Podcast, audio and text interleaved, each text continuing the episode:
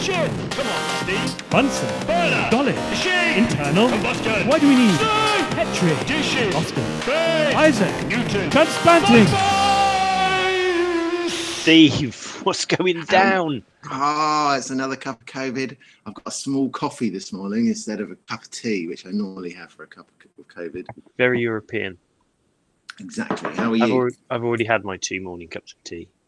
Oh, is that the routine? Just two, never more, never less. Always the same. I have to have two when I talk to you. Normally it's one. oh, love you too, mate. Love you too. Nick, I wanted to talk to you about some experiments we're doing. Oh wow! some experiments okay. in the lab. So rather than just like, so w- some hot experiments off the press. Literally, I spoke to my, um, I saw some data that my um, one of my postdocs has been working on. It's absolutely beautiful. I wanted to talk to you about it, Oh, uh, and it's COVID related. So you remember um, we spoke about. Um, well, you told me a little bit about hydroxychloroquine oh yeah, yeah, in yeah. one of the previous couple of codes. Do you want to just kind of give a summary of what that what, what that discussion was about? Well, hydroxychloroquine is this anti-malarial drug. Uh, no Yeah. one really understands how it works, and actually, it doesn't work in in people who've who've got COVID. It doesn't help prevent you get COVID, but it does something like it may acidify. I think I think we agreed it did something to the lysosome, so the things inside That's the right, cell yeah, but chomp up viruses and things like that. There's been a couple of other um, publications on it since we spoke, and also um, a nice opinion piece in the Science Translational Medicine by Derek Lowe. Um, but um, anyway, we, we were kind of thinking about kind of experiments to do in the lab, and one of the things to see if we could help with um, uh, COVID, and one of the things that we've been doing uh, over the last few months or so is doing is is putting a, a genetic uh fluorescent protein tag on this ACE2 protein, which is, if you remember, this protein that's on the surface of our cells, which they think binds COVID, and then that's the which, um, yeah, the spike uh, the the spike protein's got quite a high affinity for it.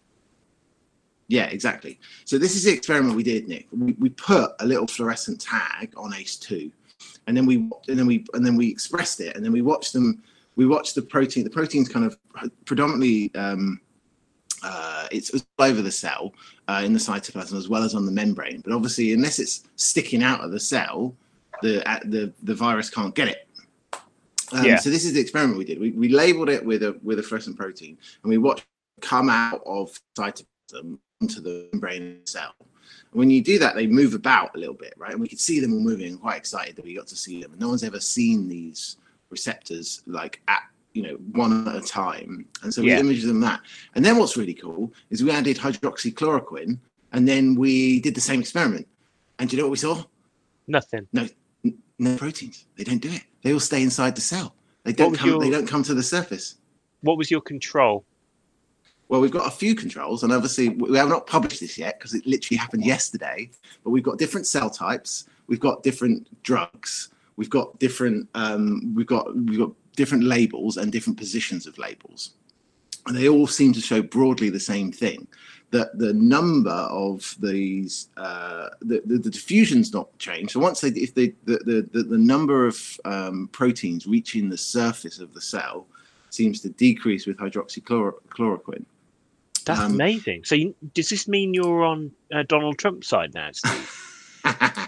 well, the other one, so the other, so uh, based upon our discussion, this is why the science shed's so good, right? It's because you know, based upon we were chatting um, the uh, yesterday or the other day about dexamethasone, so we're gonna we're gonna try that now as well.